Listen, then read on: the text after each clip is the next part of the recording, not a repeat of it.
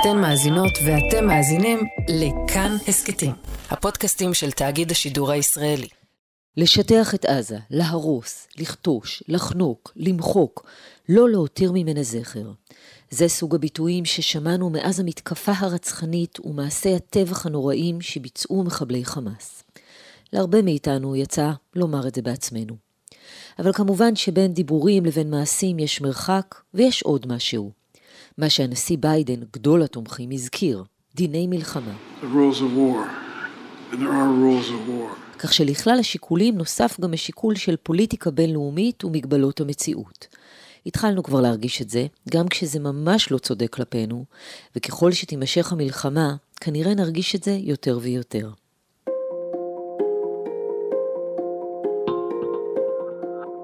שלום, אתן ואתם על אודיום, הסכת האקטואליה של כאן. כאן תמר אלמוג. אז מה זה בדיוק דיני מלחמה? עד כמה הם מגבילים את צה"ל בדרך להשיג את המטרות הלגיטימיות שלו? איך זה עובד בפועל?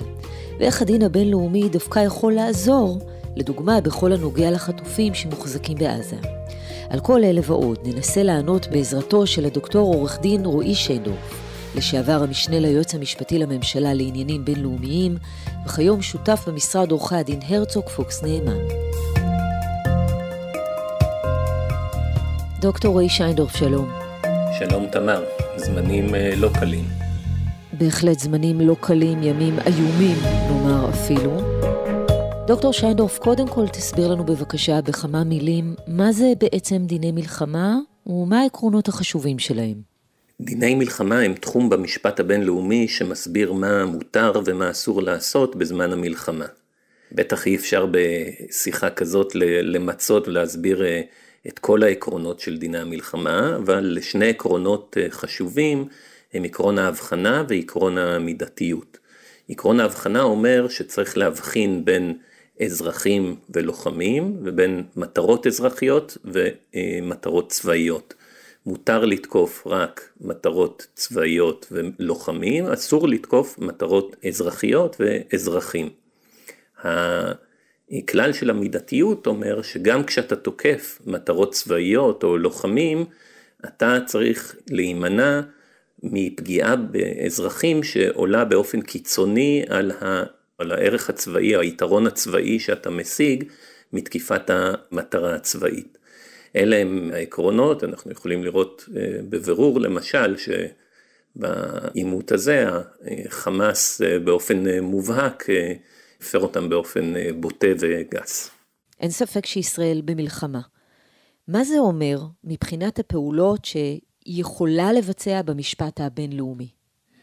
ישראל יכולה לבצע את כל הפעולות שדרושות כדי לנצח במלחמה. במסגרת הכללים שחלים אה, במלחמות. אלה כללים שמאפשרים בסך הכל אה, מרחב פעולה מאוד מאוד אה, משמעותי למדינות שנלחמות. האם העובדה שמדובר בארגון טרור ובארגון טרור שתקף את ישראל, שישראל הותקפה ולא ביוזמתה, האם שני הנתונים האלה משפיעים? אני חושב שהעובדה שחמאס תקף והאופי הרצחני של התקיפות אה, בהחלט משפיע על האופן שבו מיישמים מדיני הלחימה אה, בסיטואציה. ברור שההבנה היום של הצורך הצבאי שיש לטפל בחמאס, אה, של הערך הצבאי של כל פעולה שננקטת נגד אנשי החמאס, נגד תשתיות החמאס, ברור שההבנה של הערך הצבאי הזה השתנתה מאוד. ואפשר גם לראות אה, בפועל שפעולות או הצעדים שננקטים במסגרת העימות הזה הם אה, צעדים אה, יותר נחרצים, יותר משמעותיים מאלה שאולי ננקטו במסגרת עימותים בעבר. ואיך העובדה שמדובר בארגון טרור ולא במדינה מול מדינה, צבא מול צבא, משפיעה על מעמדם של החטופים והנעדרים הישראלים? מה שרלוונטי, אני חושב, בהקשר של כלל האנשים שנחטפו משטח אה, מדינת ישראל, הוא כלל במשפט הבינלאומי שאוסר על לקיחת בני ערובה. מדובר בכלל אה, אה, מאוד מאוד ותיק, כלל מנהגי במשפט הבינלאומי, שהוא לא רק איסור במשפט הבינלאומי, אלא ההפרה שלו היא פשע מלחמה. הכלל הזה אוסר על חטיפה או לקיחה של אנשים והחזקה שלהם במטרה להפעיל לחץ על, אה, על מדינה אחרת אה, לעשות משהו, כמו במקרה הזה. והכלל הזה באופן מובהק אה, הופר גם ביחס לאזרחים שנחטפו, גם ביחס לחיילים שנחטפו, ואני חושב ש, ש, שבאופן מובהק המשפט הבינלאומי מחייב את חמאס לשחרר את כל אלה שנחטפו בצורה לא חוקית. עכשיו בואו נדבר על הגדרות להבדיל מיליארדי הבדלות של אותם מחבלים, של אותם טרוריסטים שנתפסו בישראל. יש להם מעמד? מה המעמד הזה מבחינת המשפט הבינלאומי? המשפט הבינלאומי אה, לא מספק הגנה לאנשים שפועלים אה, שלא בהתאם לדיני הלחימה. פה במקרה הזה זה מקרה מובהק של ארגון טרור שאנשיו לא מכבדים בשום אה, צורה שהיא את דיני המלחמה, להפך, הם מפרים אותם בצורה הבוטה ביותר, ולכן הם לא זוכים לשום הגנה ושום סטטוס שמגן עליהם בדיני המלחמה. בין היתר, אין להם גם את ההגנה שיש לשבויי מלחמה, למשל, מפני העמדה לדין. במקרה הזה מדובר באנשים שביצעו פשעי מלחמה, פשעים נגד האנושות, אולי אפילו רצח עם. אה, ומדינת ישראל אה, תבוא איתם אה, חשבון, אם בשדה הקרב, ואם לא, אז בהעמדה שלהם לדין וענישה חמורה שלהם בהמשך.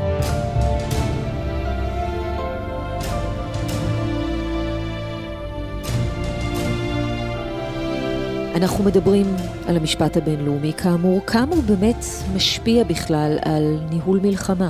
איך זה בא לידי ביטוי בפועל? המשפט הבינלאומי משפיע על האופן שבו מלחמות אה, נערכות. אומות בנות אה, תרבות, הקהילה הבינלאומית של מדינות אה, מערביות, ליברליות, שאנחנו רואים את עצמנו כמשתייכים אליהן, מרגישות מחויבות ופועלות לפי, ה, לפי המשפט הבינלאומי. ואנחנו רואים את זה גם בחלק מהדברים ש... שהנשיא ביידן שבאמת נותן לנו תמיכה חסרת תקדים גם בדברים וגם במעשים. We must be crystal clear. We stand with Israel. We stand with Israel. To any country, any organization, anyone thinking of taking advantage of this situation, I have one word, don't. אנחנו רואים גם בדברים שהוא אומר את החשיבות ש, שהוא מייחס לפעולה או לשמירה על המסגרת הזאת של דיני הלחימה. It is really important that Israel, all the anger, frustration, and just that exists is that they operate by the rules of war. The rules of war. And there are rules of war. שוב, חשוב להגיד, דיני הלחימה נותנים הרבה מאוד כלים אה, למדינות אה, אה, להילחם. זה לא מצב שאם אתה מציית לדיני הלחימה אז אתה לא יכול, אין לך מה לעשות, אתה לא יכול להשיג את מטרות המלחמה או, או, או לנצח אה, במלחמה. אין ספק שכשאתה נלחם אה, נגד ארגון טרור ש... שלא מציית לדיני המלחמה ואפילו משתמש בהם באופן כזה כדי לנצל אותם לרעה, ככה שהעובדה שאתה מקיים אותם אה, תקשה עליך, הדבר הזה אין ספק שהוא מייצר אתגר מאוד מאוד אה, משמעותי. וכאן אל מול האתגרים האלה מדינת ישראל פיתחה גם אה, פרשנויות ראויות של אה, דיני הלחימה, שברובן גם התקבלו ברחבי העולם, וגם אה, כלים אופרטיביים שמאפשרים להילחם גם מול אויב אכזר ורשע כזה במסגרת דיני הלחימה. וכאן יש כאמור גם חשיבות למעורבות של ייעוץ משפטי לאורך הדרך. הייעוץ המשפטי, התפקיד שלו הוא לסייע לדרג המדיני להבין מה אומרים דיני הלחימה? זה דבר שהדרג המדיני רוצה להבין אותו, הוא דבר שחיוני גם כעניין אה, ערכי, אבל גם כדי לאפשר אה, אה, לפעול בתוך המסגרות שמקובלות בעולם ולשמר את התמיכה הבינלאומית המאוד רחבה ש, שמדינת ישראל זוכה לה. והייעוץ המשפטי, התפקיד שלו הוא הגורם המומחה, כמו שגורם המודיעין אה, מסביר לדרג המדיני את תמונת, ה, או לדרג הצבאי את תמונת המצב המודיעיני. הגורמים המשפטיים אמורים אה, להסביר לגורמים המחליטים את תמונת המצב המשפטית. הזכרת את הדרג המדיני, אז בוא נזכר באמירות של שרים שמצהירים שלא יהיה מים ולא יהיה חשמל ולא, ושיהיה מצור למעשה. להצהרות האלה יש משמעות גם מבחינת המשפט הבינלאומי? בראש ובראשונה הדבר החשוב ביותר הוא קודם כל מה עושים. וזה נכון, וראינו את זה גם במבצעים קודמים, שיש לפעמים פערים מסוימים בין ההתבטאויות, שהרבה פעמים מיועדות להפעיל לחץ על האויב, אולי לתת תחושה לציבור עד כמה, עד כמה המדינה נחושה, לבין מה שקורה בפועל, שגם הוא הרבה פעמים צעדים נחושים, אבל עם לפעמים שסתומי ביטחון שמיועדים בכל זאת להבטיח שלא יקרה אסון הומניטרי נוראי או הרג עצום של אוכלוסייה, דבר שהוא גם לא, לא באמת מקדם את המטרות של, ה, של הלחימה ובוודאי ייצור אפקט שמאוד מאוד יקשה מבחינה בינלאומית להשיג את המטרות האלה. אנחנו רואים גם בהקשר של המבצע הנוכחי שבין ה... אמירות כאילו שמשקפות אולי תפיסה ערכית או איזה רעיון כללי יותר לבין היישום בפועל, אנחנו רואים ש, שבסופו של דבר כן מנטרים את המצב של האוכלוסייה וכשבסוף מסתבר שחסר מים אז, אז הם סיפקו איזושהי כמות מסוימת של של מים, צריך לזכור ברצועת עזה לפחות בתקופה שאני הייתי בתפקיד, יש לה מקורות מים עצמאיים, יש לה אספקת חשמל עצמאית וגנרטורים, המטרה בסופו של דבר היא לא לפגוע באוכלוסייה, אלא להביא למיטוט של שלטון החמאס ופגיעה ביכולות הצבאיות שלו ובראשיו. וחומרת המתקפה שישראל ספגה, מאפשרת לישראל גם להגיב אחרת, להגיב יותר בתקיפות, לבצע את המהלכים האלה מבחינת המשפט הבינלאומי? כן, העוצמה של המתקפה, האכזריות שלה, מלמדים על גודל האיום שנשקף מארגון הטרור הנורא הזה, חמאס. וההבנה הזה שגודל האיום הוא, הוא הרבה יותר גדול אולי ממה שהבינו או חשבו קודם, משתקפת בזה שהצורך הצבאי ב, ב, בכל אחת מהתקיפות האלה, בפגיעה בתשתיות שלו, באנשים שלו, הוא גדול הרבה יותר ממה שהייתה ההבנה בעבר, ולכן כש, כששוקלים בתוך המבצע פעולה מסוימת אל מול ההשפעות שיש לה אולי על אוכלוסייה אזרחית, אז האיזון הזה משתנה.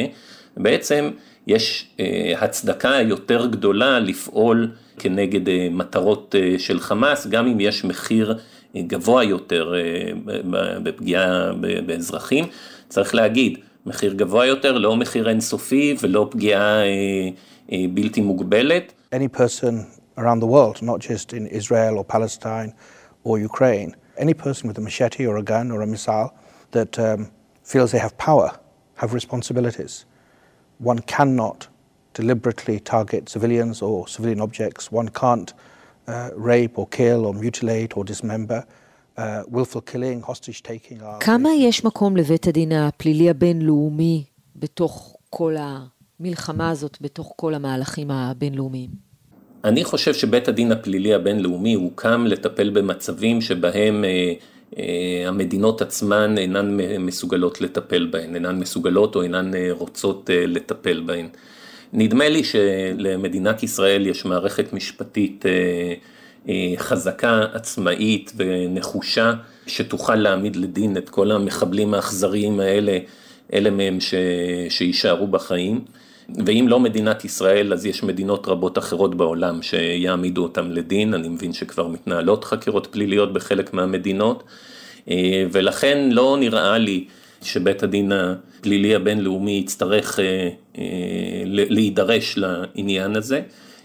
אני אגיד יותר מזה, העמדה העקרונית של מדינת ישראל היא שלבית הדין הפלילי הבינלאומי אין סמכות שיפוט על הסכסוך הישראלי-פלסטיני. להערכתי אין...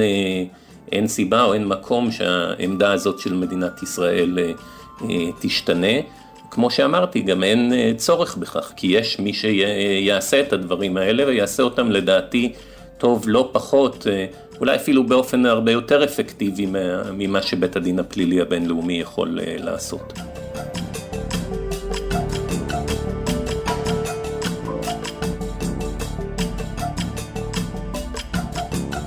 לנו כישראלים הרי יש ניסיון עבר מר מאוד, שהרבה פעמים הקהילה הבינלאומית נגדנו, גם כשאנחנו הכי צודקים וגם כשאנחנו פועלים לפי הכללים.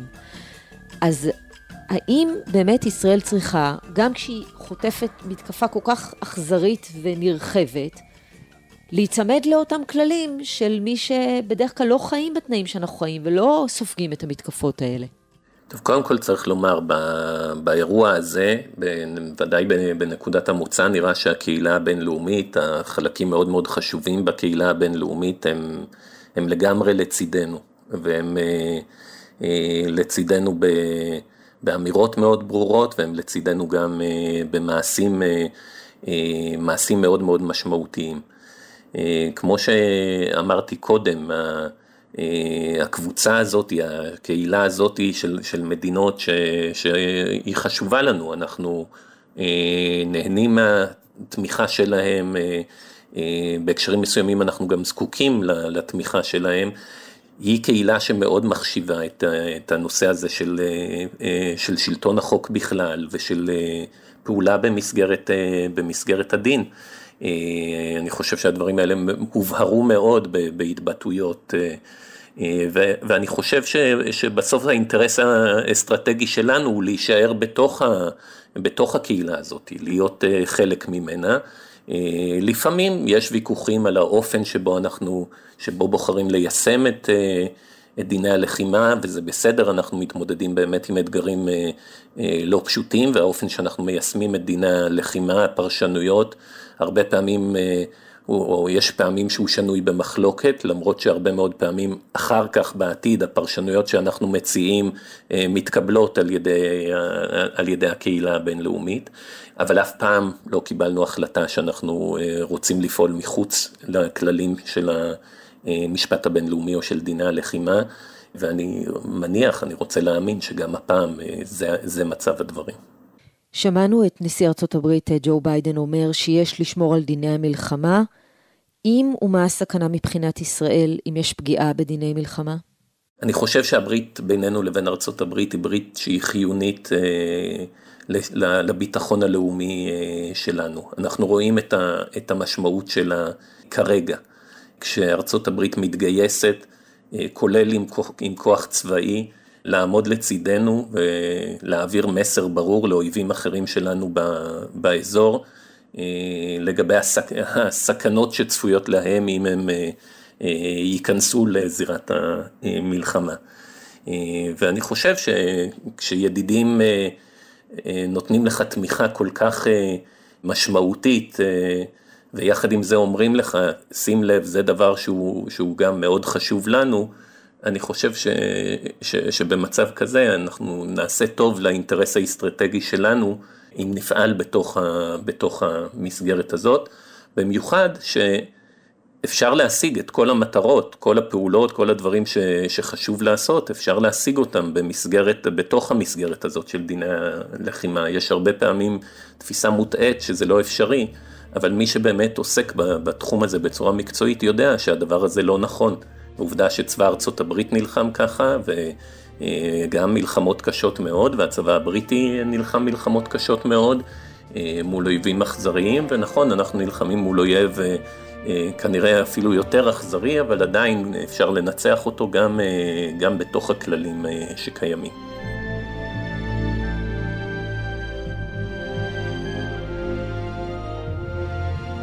דוקטור ריי שיינדורף, תודה רבה לך.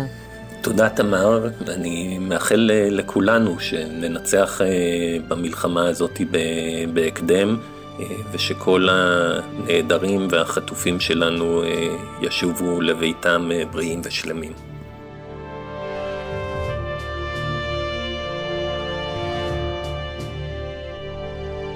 האזנתם והאזנתם לאודיו, העורך דניאל אופיר, עיצוב קול ומיקס נדב ניר. לכל הפרקים של עוד יום ושל הסכתים נוספים מבית כאן, תאגיד השידור הישראלי, אפשר להזין ביישומון כאן, באתר שלנו או בכל יישומון הסכתים. אותנו אפשר להשיג בקבוצת כאן הסכתים בפייסבוק או בחשבונות שלי בפייסבוק או בטוויטר.